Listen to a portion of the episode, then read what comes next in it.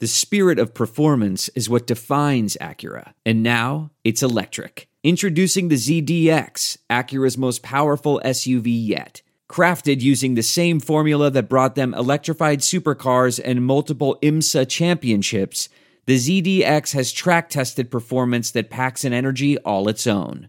Unlock the energy and order yours at Acura.com.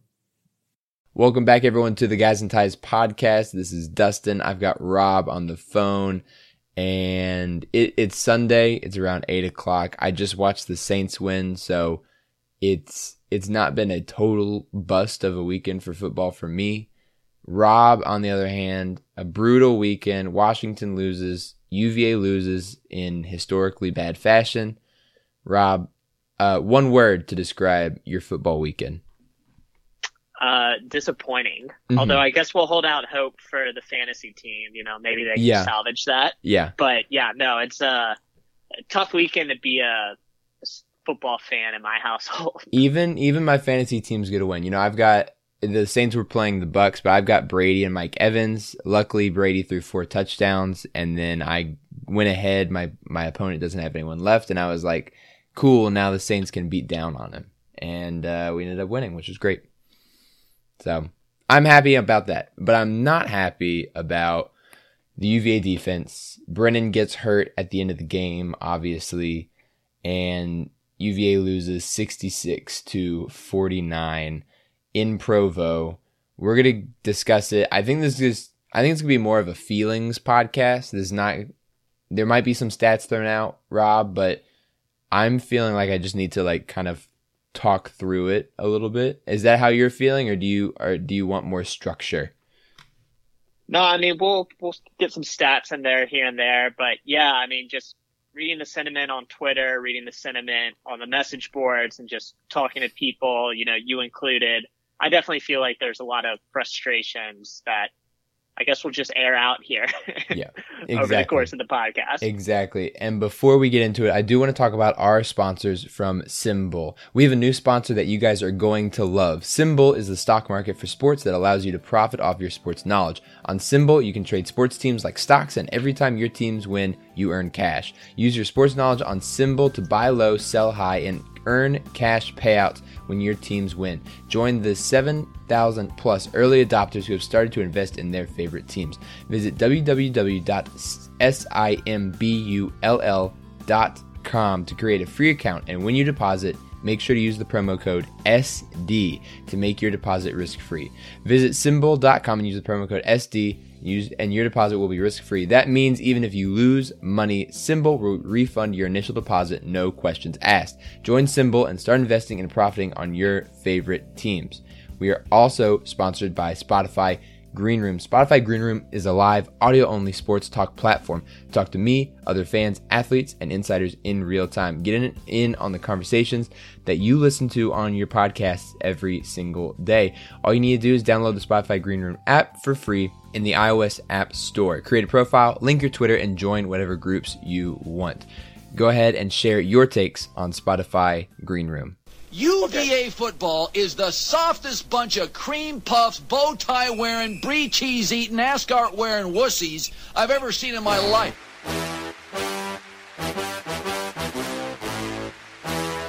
I'm gonna punch people from UVA right in the neck. They wear suits to games. That's absurd.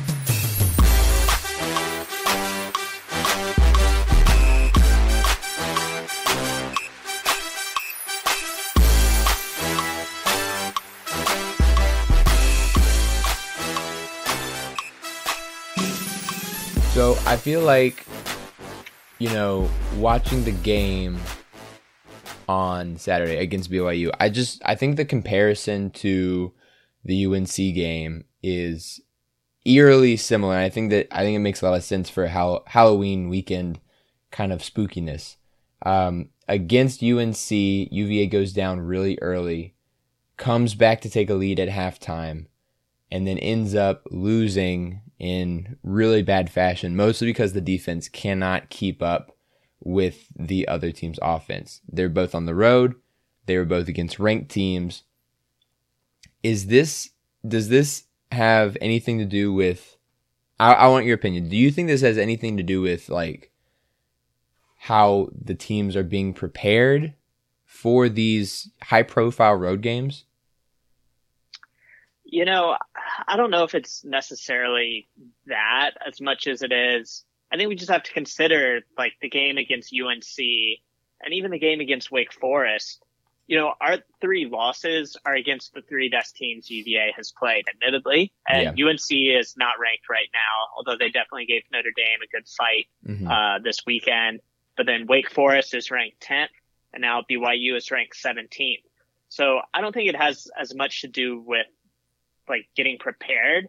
I think it's more so that just this Virginia defense in particular, and even the offense to some extent, because the offense has stalled out in these games as well in mm-hmm. the second half, as well as they played in the first halves of these games. But I think it's more so just there's a level of competition that this defense just isn't ready to face. And it can get real ugly in those situations, as we saw against UNC and uh, BYU. So against BYU, UVA only scores one touchdown after that. We scored 42 points in the first half, which is insane. And then we score one touchdown in the third quarter, none in the fourth quarter. I feel like some of this has to come back on the coaching staff and not just the players. I know the players aren't executing as much, but especially this season, it's become clear several times that I don't think that we adjust well after halftime. You know, like if you think about like BYU's defense clearly changed up what they were doing.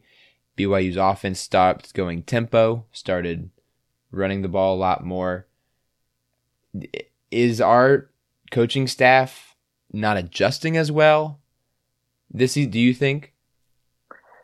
Yeah, I mean, again, offensively, it's maybe a little bit tougher to say. I mean, I think maybe it's more so to a nice credit just how good they've been in the first half as then Anae might just really be out scheming people mm-hmm. in the first half of games and then maybe maybe the defense of the opponent catches up. I mean, tough to say.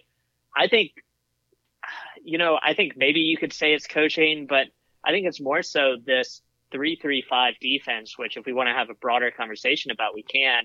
But Virginia has struggled so much to play this scheme and mm-hmm they have said, you know, they really had to simplify the scheme and there's less blitz calls. You know, I think the coverages are simpler because what we saw is when they tried to start out the season with more on their plate, you know, UNC carved them up, Wake Forest carved them up. Mm-hmm. I mean, for that third quarter against Louisville, Louisville carved them up.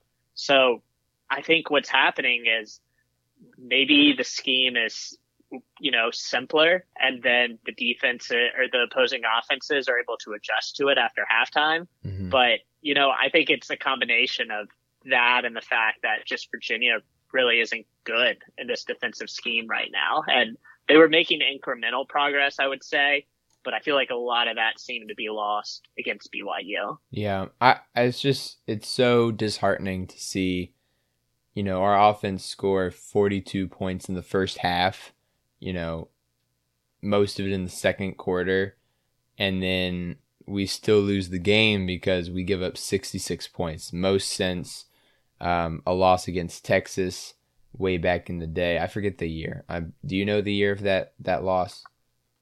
I don't know. It's just um, it's just frustrating to see that you know it because like this team. I feel like the season has been we've talked about the up and down of the season, right? The first two wins were awesome. We lose two in a row, UNC and Wake Forest, better ACC teams.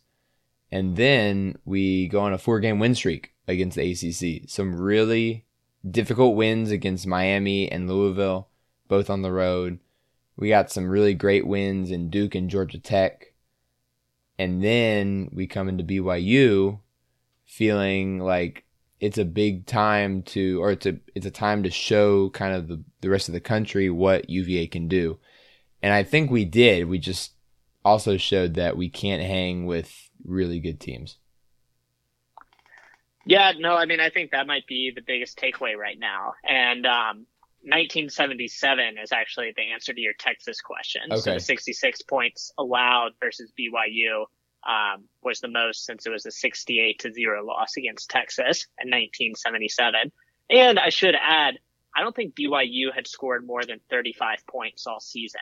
No, they haven't. they scored 66 against UVA. So, I mean, there's clearly problems with the defense. Um, and I think that's basically the best way to put it. I mean, I typically try to rewatch every game that UVA has played. I've Mhm. rewatched every game they've played this season, and I will admit it's Sunday, so maybe I'll get to it later this week and rewatching the BYU game. But I don't really know what I'm going to learn from that. You know, Yeah. it's not like there was things that were oh so close. You know, it was big holes, it was missed tackles, it was just bad coverage. Like, you know, it was a lot of bad going on, and I don't think there's really going to be huge takeaways. Now, hopefully the staff can find some. That's what they're Mhm. paid a lot of money to do. But yeah, so I mean, it's it's certainly frustrating, and I think level of competition is part of it. Um, and you know, as we alluded to, Virginia has probably lost against the best three teams they've played this year. Um, I think they caught Miami at a good time. Van Dyke is starting to look the part at quarterback, and they obviously beat Pittsburgh this weekend. Mhm. Um, but listen, I mean, if we're talking about level of competition, we're going to see stronger opponents as we close out the season. You know, Yeah. Notre Dame is ranked eighth. And again, this is another thing we can talk about. I would I actually think Virginia can hang with Notre Dame if Brennan Armstrong is playing. Now, of course, I don't know. It seems probably unlikely that he'll be able to. Mhm. And then Pittsburgh just dropped out of the top 25. And then, oh yeah, by the way, Virginia Tech, which Virginia Tech, they could make a little bit of a run here looking at their schedule. So anyway, yeah, I mean, I think we're clearly struggling against teams that are, you know, above average. I think Virginia is doing what it should against the lesser opponents. Mhm. Um, but you know, if Brennan Armstrong can't play, it might be tough to envision UVA winning another game this in the regular season. Yeah, and and that's disheartening too because you know we are, I mean, we are six and we're six and three, so we are bowl eligible.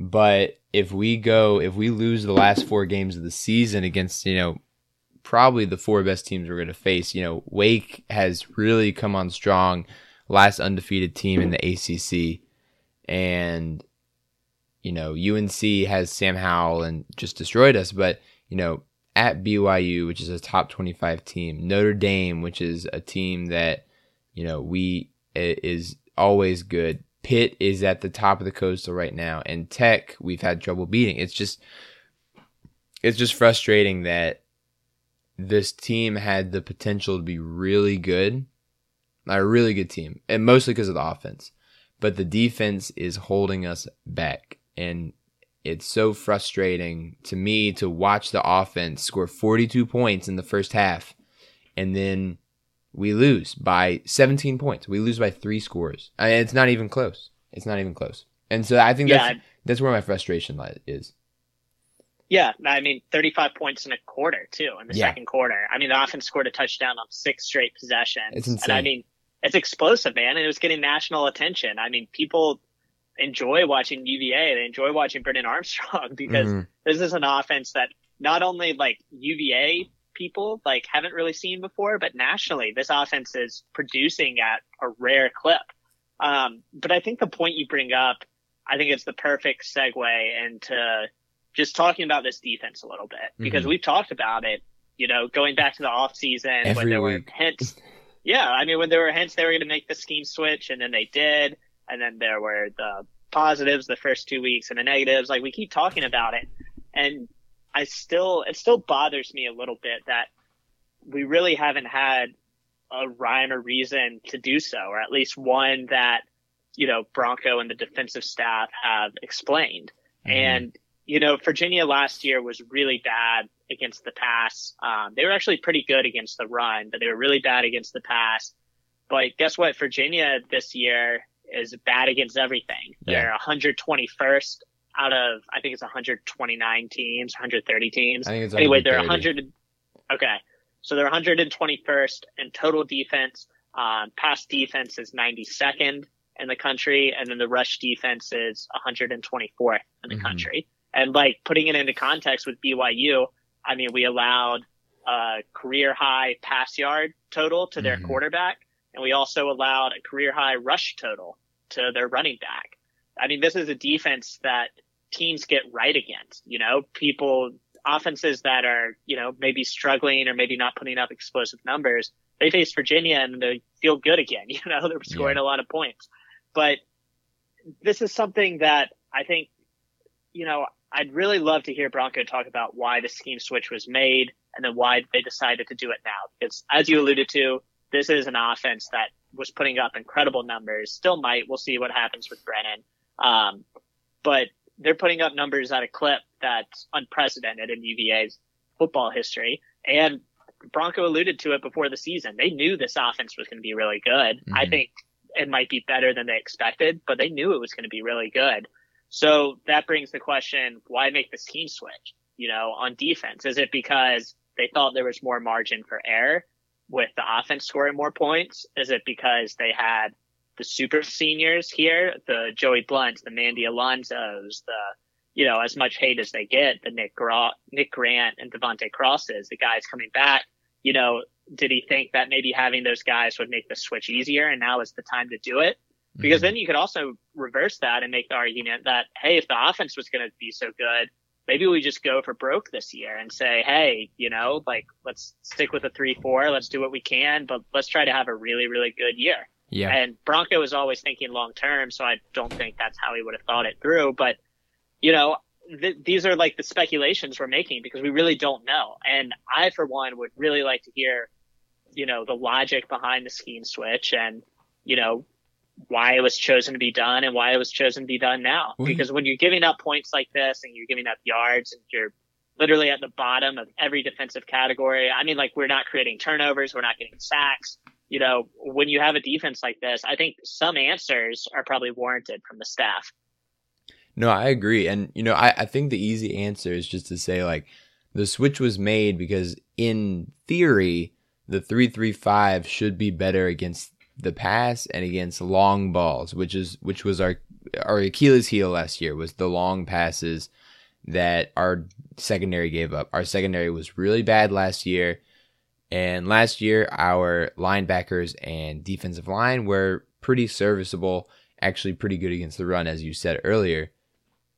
When you put five defensive backs back there, the hope is that they can maybe stop more long balls, which I think this year we have. And unfortunately, what it's done is it's spread us out so much and we're so thin along the front line that people are able to just run down our throats. As you said, we're one of the worst teams in the country at defending the run. We give up 219 rushing yards per game uh, to go along with 247 uh, passing yards per game and about 30 point about 31 points per game, which is a lot. And luckily our offense has surpassed that a lot of times. But you know, people gain so many yards rushing against us that we can't stop it. When when you're rushing for 5 or 6 yards a carry against this UVA defense, you can just run it down our throats and just march down the field. And that's really what BYU did. BYU averaged, I think it was eight yards on first down. Eight or it was either eight or nine yards on first down. Nine. I think it was nine. I think it was nine yards on first down plays, which is outrageous. When you do that, you can do whatever you want, right? And so we have no way of stopping teams from scoring. Like they score. The only reason we are six and three and not four and five is because of two field goal kickers, right? Like we could easily be four and five and then have really no hope of getting a bowl game. But we have a bowl game because we have some luck on our side. And so I, I just think it's, I think the season is just, it's been kind of ruined by this defense that has not performed up to expectations or done what the coaching staff hoped it might do when they implemented it. Yeah, I mean it's it's tough to argue with that. And you know, I I don't really know what they're going for as far as personnel goes in this defense because they haven't told us. But I mean, it's a shame. You, I mean, because you still have good defensive players. You know, Nick Jackson is a great player, and he had 16 tackles. I want to say I was just looking at stats earlier. Uh, yeah, he has 86 tackles on the season. Mm-hmm. Like that's an impressive number. But so many times, you know, the weakness of this defense is just guys are really struggling with their gap integrity. Yeah. And that's with the linebackers and it's with the secondary too. And that's part of the thing with 335 is you're playing with an extra defensive back on the field. So the defensive backs have more of a role in the run fits. And if a defensive back misses a run fit, as several have done over the past few weeks, then yeah, like that's some problems and that can give up some big gains. But yeah, I mean, you have a great player in Nick Jackson who, you know, is just, it's a shame that he's having a transition in this defense. And Noah Taylor, I mean, we saw so many great things from Noah Taylor in 2019, but I feel like he's being played out of position now. And I feel like mm-hmm. he was mm-hmm. played out of position last year as well. And so, you know, there's good players on this team. And I think there's talented youngsters that, you know, whether they're freshmen, sophomores that have gotten some run and I think can be good players. You know, I think of Hunter Stewart. I think of West Weeks. You know, D'Sean Perry was getting some run. Um, James Jackson, and those are just the linebackers. But, you know, you have these players and you have to ask yourself, you know, is this what they're really going for? Like, mm-hmm. it's, you know, is, are they playing in position? Is this defense best aligned to their strengths? Cause you would think that if they made the switch for the long term, then they probably should be. Like that's probably what they had in mind is getting these young guys in position to succeed yeah. and having a system they rec- can recruit for moving forward. But yeah. you know, the defense has just struggled so much; it's tough to really know. Mm-hmm. And, and I feel like, and I tweeted this out last night too. Like I, they can't. There's no way they can change the defense this late in the season, right? Like if we had a bye week, like week three or week four, like sometimes we have in the past, like in October, maybe, but probably doubtful. Like we we're gonna see the three three five throughout the end of the season. They they just they just can't change it on a whim. But like, do you think they stick with this next year because it's not working right now? Like this is one of the worst defenses in the country. It's one of Broncos' worst defenses ever. And he's a defensive guy. Like he's a defensive coach. He's not an offensive coach. I did, they, they have to change it next year, right? I mean, something's got to change next year. And they reshuffled the staff defensively. I don't know if they want to evaluate that. I don't know if Bronco wants to, you know, I know he would be reluctant to, but I don't know if it makes sense for him to become the defensive coordinator mm-hmm. in place of Howell. Um, yeah, I mean, I'm with you. I don't think they'd change it. Um, I know they have the bye coming up yeah. before they play Notre Dame in two weeks. I don't think they change the defense um, at least this season. I could certainly see some adjustments being made, and some adjustments have been made, but you know, maybe just bringing Joey Blount into the box more. And mm-hmm. you know, his middle safety is, in theory, a safety that should be able to play in the box more. And I, my guess is that they're not doing that as much with him because of durability concerns. But you know, Nick Grant has played in the box a decent amount. Maybe they do that. Maybe they use Antonio Clary more at one of the safety positions and bring him in the box like I think you have to do something to stop the run. And, you know, maybe that's it. We saw some of that done in earlier games this season. Mm-hmm. But that's the problem when you have so many defensive backs on the field and you play these teams that can spread you out. And yeah, I mean, you're just left with five on five offensive linemen versus the front five at that point, just hat on a hat and it can work. So anyway, long way of saying, I don't think they're going to change the base defense. Um, as you alluded to, but maybe we'll see some tweaks for the final stretch here. Mm-hmm. Next season, I don't know. I mean, I think Bronco probably made the switch intending to stick with this for the long term. I mean, I think that's the only reason you make a switch like this right. when you know there's probably going to be growing pains. But yeah, I mean, I don't know if this season has made him second guess that. And again, we're speculating because Nick hasn't touched on why they made the switch. Bronco hasn't touched on why they made the switch, but I would think something has got to change this season. And whether it's the scheme, whether it's the coaching staff responsibilities mm-hmm. or, you know, whatever it may be, I'm with you. Like Broncos, one of his tenants and one of the things I love a lot, just not just from a football and Broncos sense, but just in general is that organizations are perfectly designed to get the results they get. Yeah. And I mean, this is this defense has been poor this year, Yeah. without question. So you have to think something needs to change. All right, I want to talk about. I want to bring some stats into it. This was purely emotion from the start. I want to get real with it and say why I'm just so mad that we can't win games with this defense. Uh, there's been, and I'm gonna talk. I'm gonna go through all the losses so far, and then uh, some of our wins as well uh, with the rushing defense that we've had. So against Carolina, uh, Carolina had two 100 yard rushers that game. They had Ty Chandler, who averaged 9.9 yards a carry, 198 yards, two touchdowns, and Sam Howell, quarterback, 112 yards, 7.5 yards a carry. Um, when you're averaging 10 yards a carry, you should just run it every time. There's no reason. Sam Howell only had 300, only 300 yards passing on 14 completions that game, and he still ran for 112 yards. So that's you know that's kind of where we're at against Wake Forest. Wake Forest is kind of the outlier, but their runner, their their main guy, Justice Ellison, still averaged 6.6 yards a carry on 86 yards.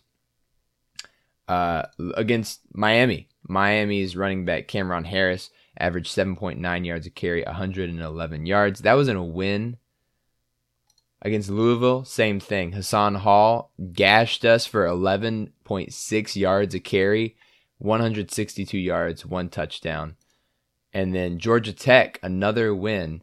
Uh, Jahmyr Gibbs had 132 yards and averaged 10 yards a carry. And against BYU, Allgeier had 266 yards, 9.2 yards a carry, five touchdowns on 29 attempts. I mean, when you can't, when you just let people just run wherever they want to, because the the front, as you said, the front five are blocking. The running back can just go and pick a gap where there's no linebacker, and then just run. And you know, whether it's gap assignments or whether it's the scheme itself or whether our players just cannot, you know, they, they blamed it a lot on the physicality of BYU and that has something to do with it, but we just weren't tackling well either. And so, you know, it like the run defense, I think is the main reason why this is not working for whatever reason. We have a new sponsor that you guys are going to love. SimBull is the stock market for sports that allows you to profit off your sports knowledge. On SimBull, you can trade sports teams like stocks, and every time your teams win, you earn cash. Use your sports knowledge on SimBull to buy low, sell high, and earn cash payouts when your teams win. Join the 7,000 plus early adopters who have started to invest in their favorite teams.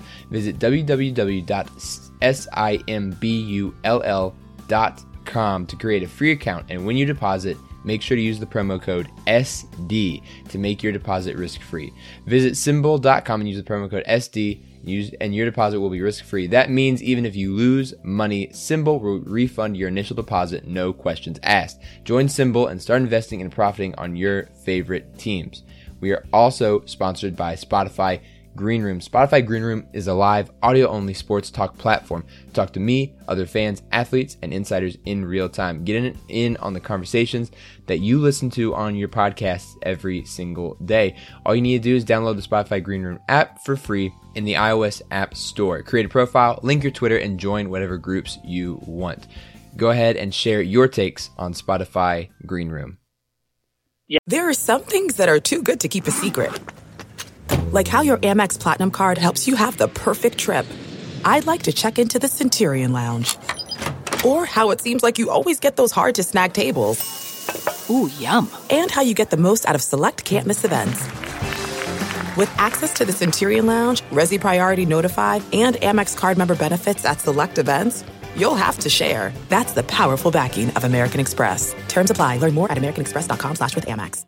I want to tell you a story. It's a story about a scandal, broken relationships, gossip, rumors, money, corporate rivalry, and a broom. A performance enhancing broom. My name is John Cullen. I'm a comedian, podcaster, and for 20 years, I was a semi professional curler. And I want to tell you the story about how a single broom almost imploded the 500 year old sport of curling. We felt like we were bringing a knife to a gunfight. It's the story of a superstar and his fall from grace. Well, I was being dragged through the mud. It's the story of two brother entrepreneurs with a dream. I said, that's great news. It's a story of intrigue. I still don't understand why we want to keep his name secret. The full story has never been told, so I'm going to tell it. Broomgate How a Broom Almost Killed Curling. It was a year I'd like to forget. To listen to Broomgate, search for Broomgate in your favorite podcast app. That's all one word Broomgate. We're driven by the search for better. But when it comes to hiring, the best way to search for a candidate isn't to search at all. Don't search, match with Indeed. Leveraging over 140 million qualifications and preferences every day, Indeed's matching engine is constantly learning from your preferences. So the more you use Indeed, the better it gets. And listeners of this show will get a $75 sponsored job credit to get your jobs more visibility at Indeed.com slash match.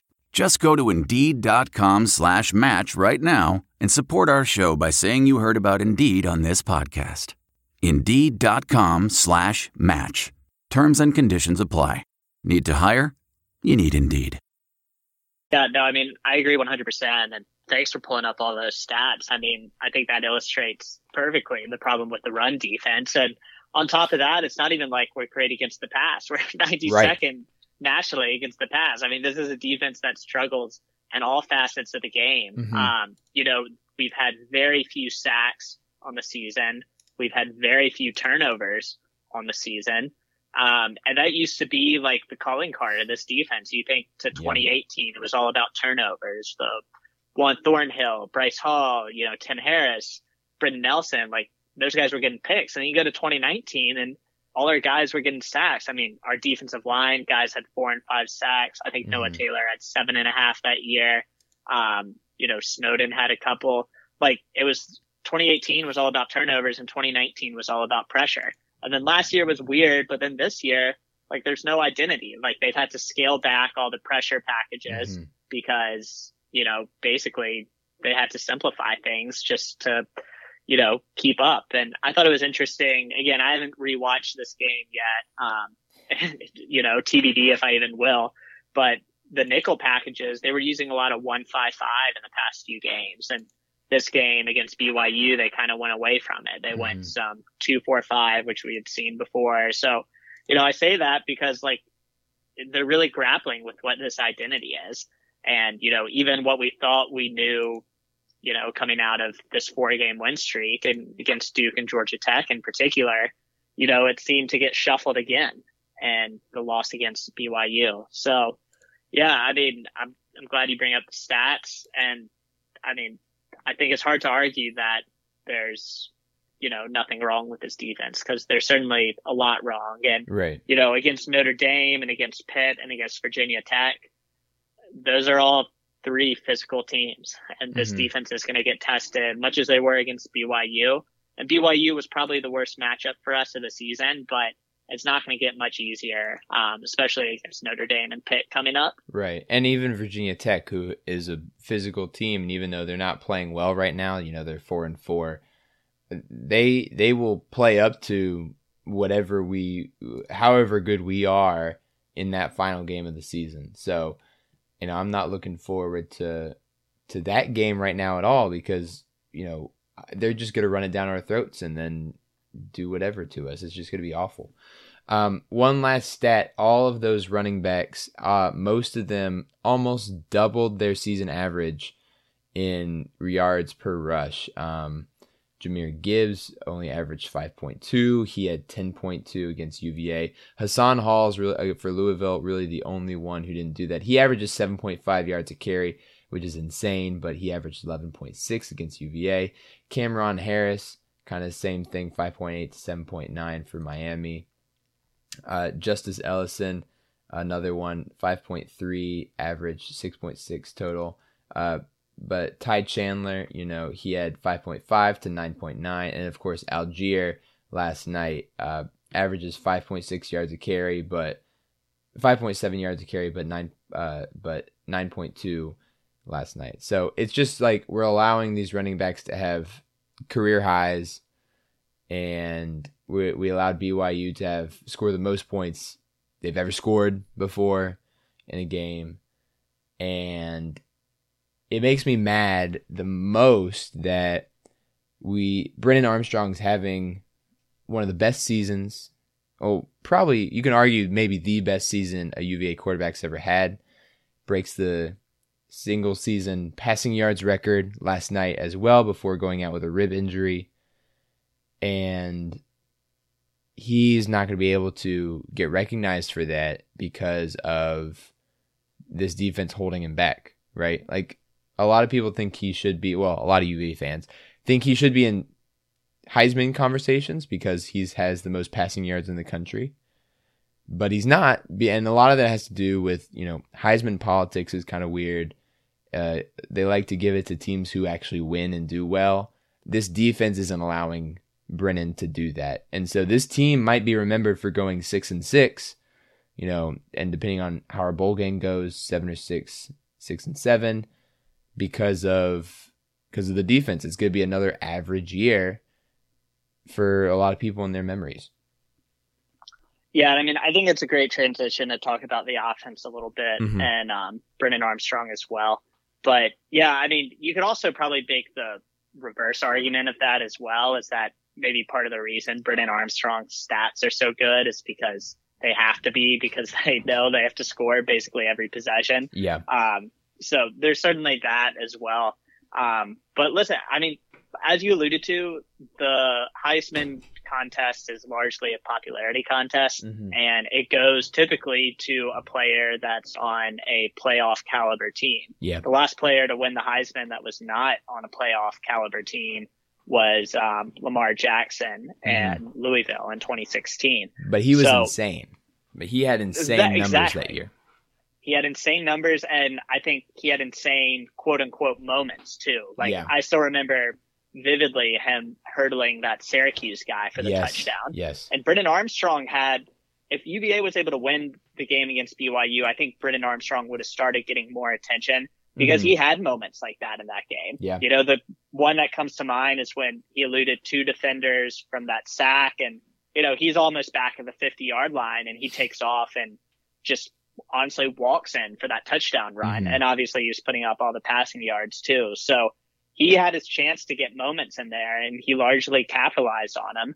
Um, it's just a shame he got hurt. And, you know, I think it probably makes sense to talk a little bit about, you know, what, what expectations might be for Brennan Armstrong mm-hmm. and honestly, Jay Woolfolk potentially and the rest of the offense. I, it's a big what if moment for us because we, we don't know for certain what, what his, the extent of his injury is. You know, Brennan came off the field and if you read his lips, you could see him pointing to his rib and saying, It's broken. It's broken. And if anyone's ever had a rib injury before, you know that it is really difficult to breathe. It hurts. It is really difficult to do things normally. And if you're throwing a football, you can't do it with a broken rib. Like it, you're you'd be in a lot of pain doing that. And I know Brennan's tough, but I it's really hard to I I can't see if he has a broken rib, I can't see him playing against Notre Dame or maybe the rest of the season. Yeah, and I mean, if history is any indication, you know, I know from your perspective, Drew Brees came back from broken ribs last year. Um, well, I think it was like four to six weeks or something like that. Like, there's a very real possibility if Brennan Armstrong did in fact break his ribs, then you know, there's a very real possibility he might not play for the rest of the season. And, in which case, or sorry, go ahead. No, I was I was just gonna say, but you know, like Drew Brees was also what 40 when that happened. It, yeah. It's tougher on the body, so maybe Brennan can come back earlier, but it would be. I think he'd be hard pressed to to do that.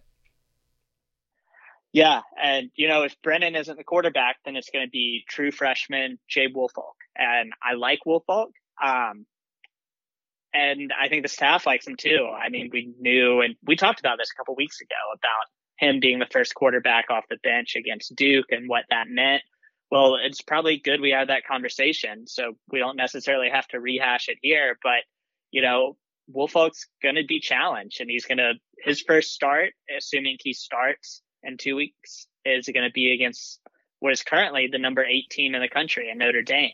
And I mean, that's a huge stage for him for a true freshman. And, you know, I think he'll have his moments, but I think realistically, you know, having somewhat tempered expectations is, you know, probably the best way to go about it because he's, they're probably going to have to scale back the offense for him first and foremost. Yeah. You know, I don't expect him to throw 60 times a game like Brennan did. They're probably going to try to run the football more, probably try to make there be fewer possessions in the game so he's able to capitalize on them more. But yeah, it's going to be interesting. And it's also, from a personnel standpoint, kind of a shame as well because, you know, we brought in two quarterbacks in this class, um, being Jay Woolfolk and Jacob Rodriguez. And we already burned Rodriguez's red shirt because he's playing that football player position.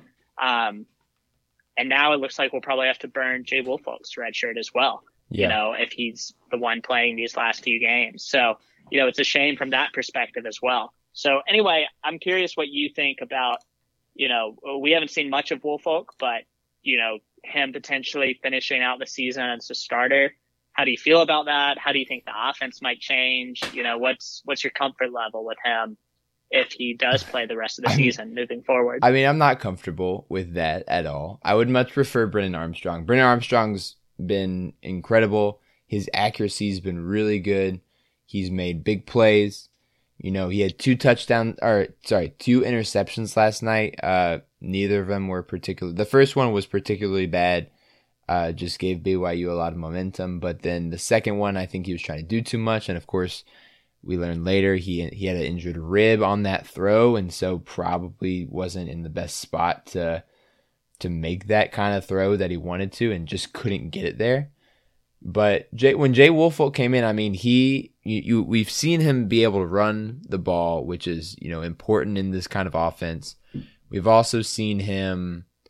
Uh, he made some good passes last night. He was two of five, 35 yards.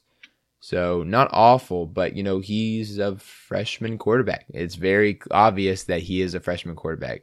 And while he does, I mean, it, I don't know about you, but to me, it seems like he's got some poise in the pocket. Uh, definitely was able to evade some some defenders last night when on that last drive that we had. But you know, as you saw, it was fourth down, and it kind of looked like I, I guess he was trying to get to to Woods, but overthrew him. Kind of looked like he just threw it away out of bounds, and that was that was kind of the game right there. So he's definitely a freshman. You know, it's there. It's definitely hard to come in you know, off the bench in the fourth quarter in Provo when you're already down 17 and it's that's a tough environment to to make your to make your first play in to make your first play in. But you know he'll have 2 weeks to prepare. It's not the worst situation in the whole world. There's definitely worse quarterbacks to have there but I'd much prefer Brennan Armstrong in that situation. How do you feel yeah, no, I mean, I think you summarized it well. I mean, obviously, I think we'd all prefer Armstrong. I mean, Armstrong is playing at a, a amazing level right now, um, and you know, I think he's deserving of all the recognition he's getting, both in Charlottesville and nationally as well. Um, I think you're right. Woolfolk does look poised. It, you don't get the feeling that the moment's too big for him, mm-hmm. and I think that's part of the reason why he probably passed Ira Armstead on the depth chart is because of that poise. And you can see how he's comfortable in the pocket and moving around. And he's smaller than the quarterbacks um, that UVA has typically had. He's, I think, maybe generous, generously listed at six foot one. I'm not even sure if he's that tall. Um, yeah, I saw five eleven. Oh, well, I'm looking at his recruiting profile, so maybe maybe he's oh. shrunk. Um, Maybe yeah, no, I mean, he, he, it wouldn't surprise me if he's five eleven. He looks way more like five eleven than six one. That's what it uh, says. That's what it says on ESPN. 5'11", 200 okay. pounds. Yeah, so I mean, it's going to be slightly different, I think. Yeah. Um, and you know, like he's coming in. I think he's a really talented player, and Virginia doesn't recruit, you know, a lot of four and five star players. But mm-hmm. you know, like for context sake, he was a pretty mid three star prospect is probably the best way to put it. He was the 34th ranked quarterback in the class, according to 24 7. Um, according to the composite at 24 7, he was the 58th best quarterback in the class. Mm-hmm. So listen, I mean, Bryce Perkins wasn't highly recruited. Kurt Benkert wasn't highly recruited. Um, you know, heck, Brennan Armstrong wasn't really highly recruited as well. But, you know, just putting the context out there, this isn't DJ Uiagalelei coming off the bench last year against Notre Dame. I mean, this is, you know, the type of players that Virginia has had success developing through the system. Right. But he is a true freshman. So anyway, I say all that to just put some context out there that we're going to put him in a really difficult situation. And thankfully, you know, the offensive line is overall good in pass protecting. I mean, our receivers are outstanding. I mean, Dontayvion Wicks is 28 yards away from having a thousand yards receiving.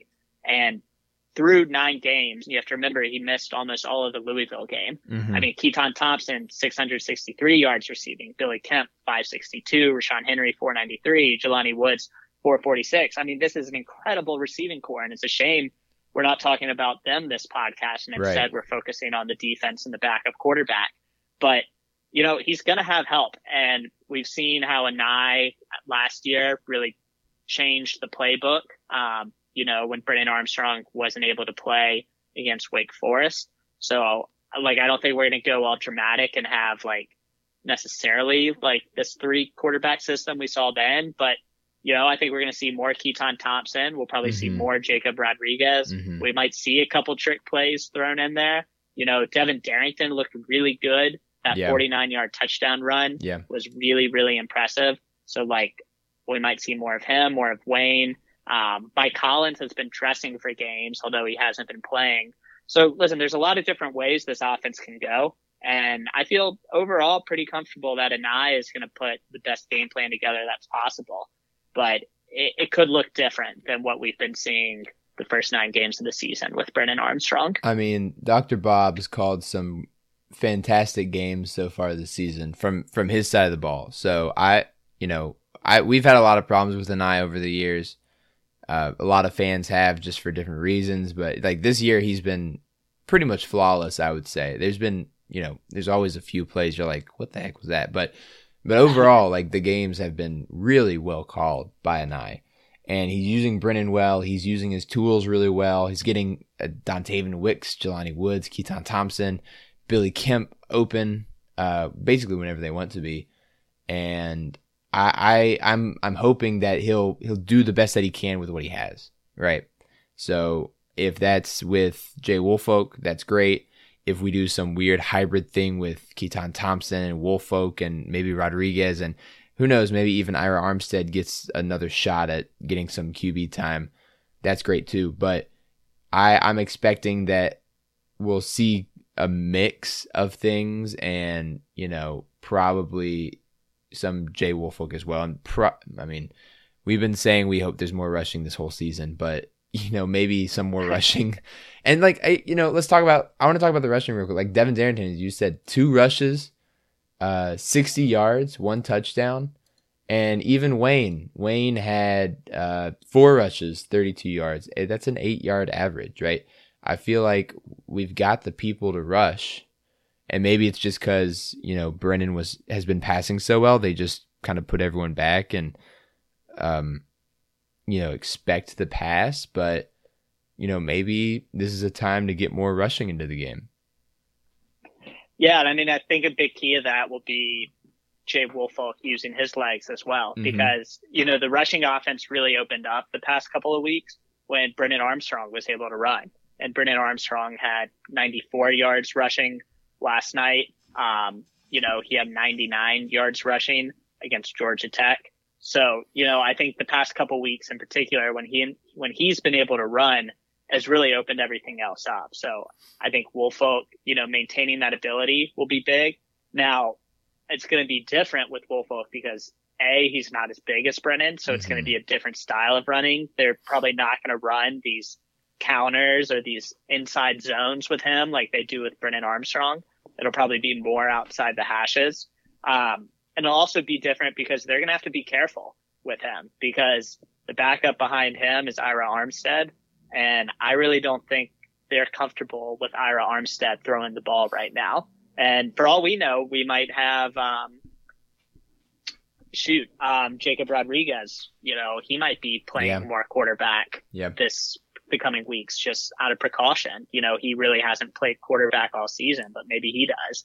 So anyway, it's going to look different, but I agree with you. I mean, I think Devin Darrington deserves more touches. I mean, to be honest with you, when Devin Darrington came in, you know, I was kind of thinking this is just Wayne Taulapapa 2 Like Mhm. I was, I was kind of curious what the decision making was, but I think it showed to be good scouting. I think Devin Darrington is, at least from my expectations, he's far exceeded them and he looks like a strong runner.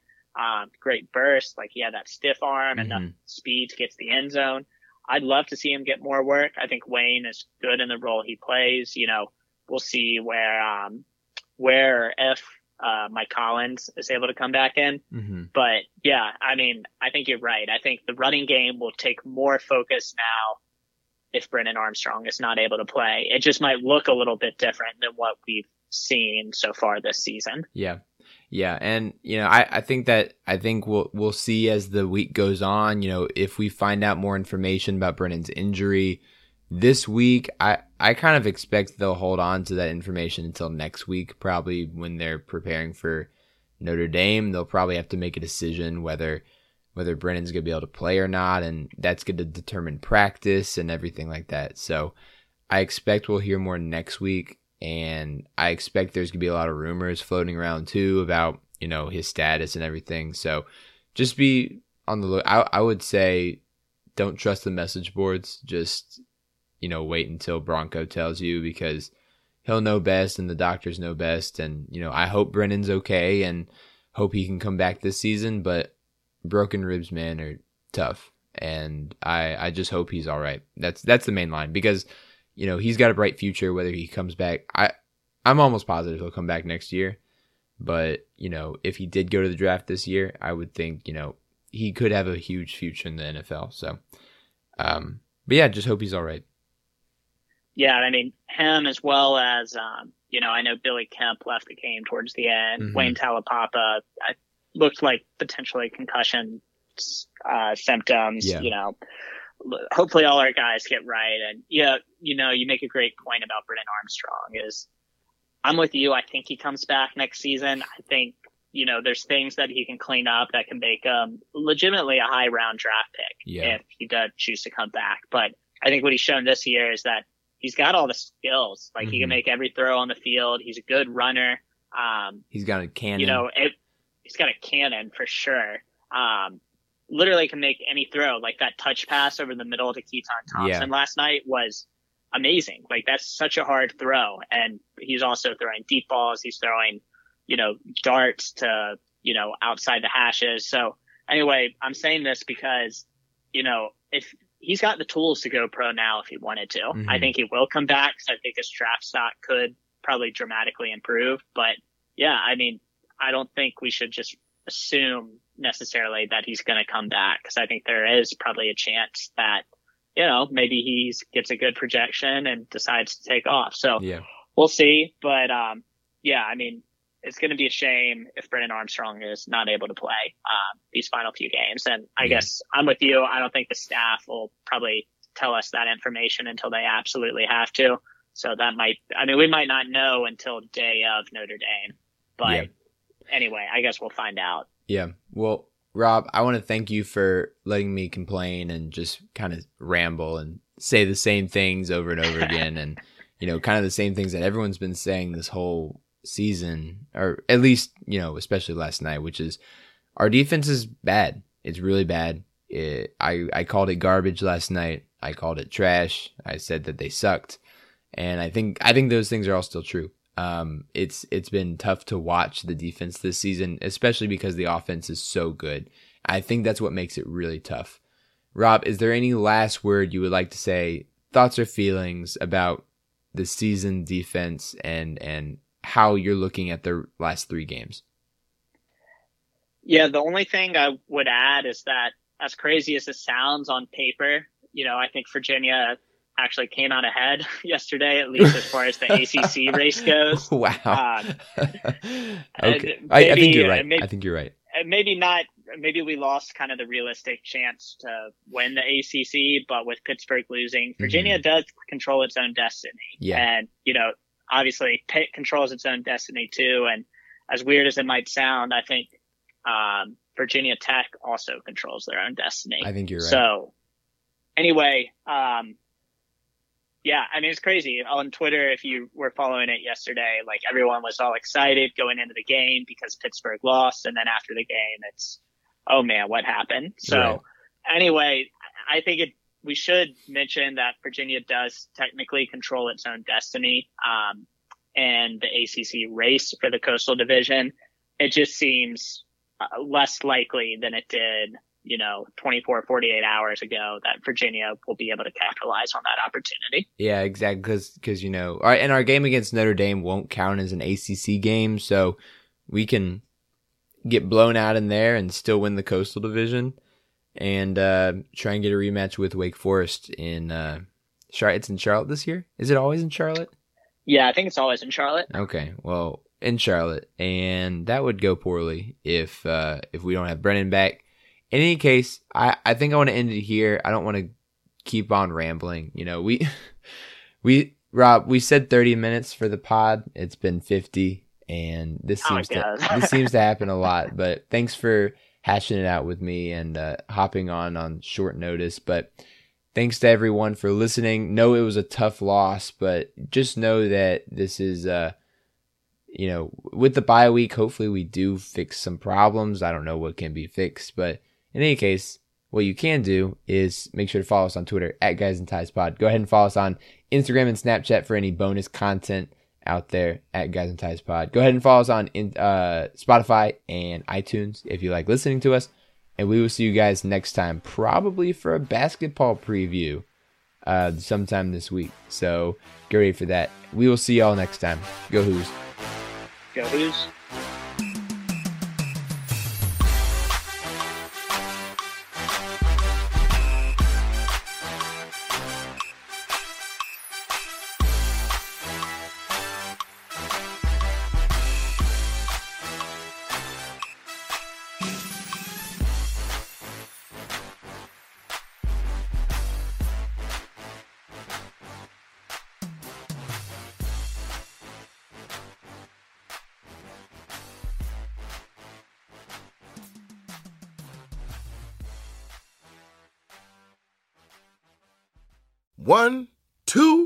Three, four.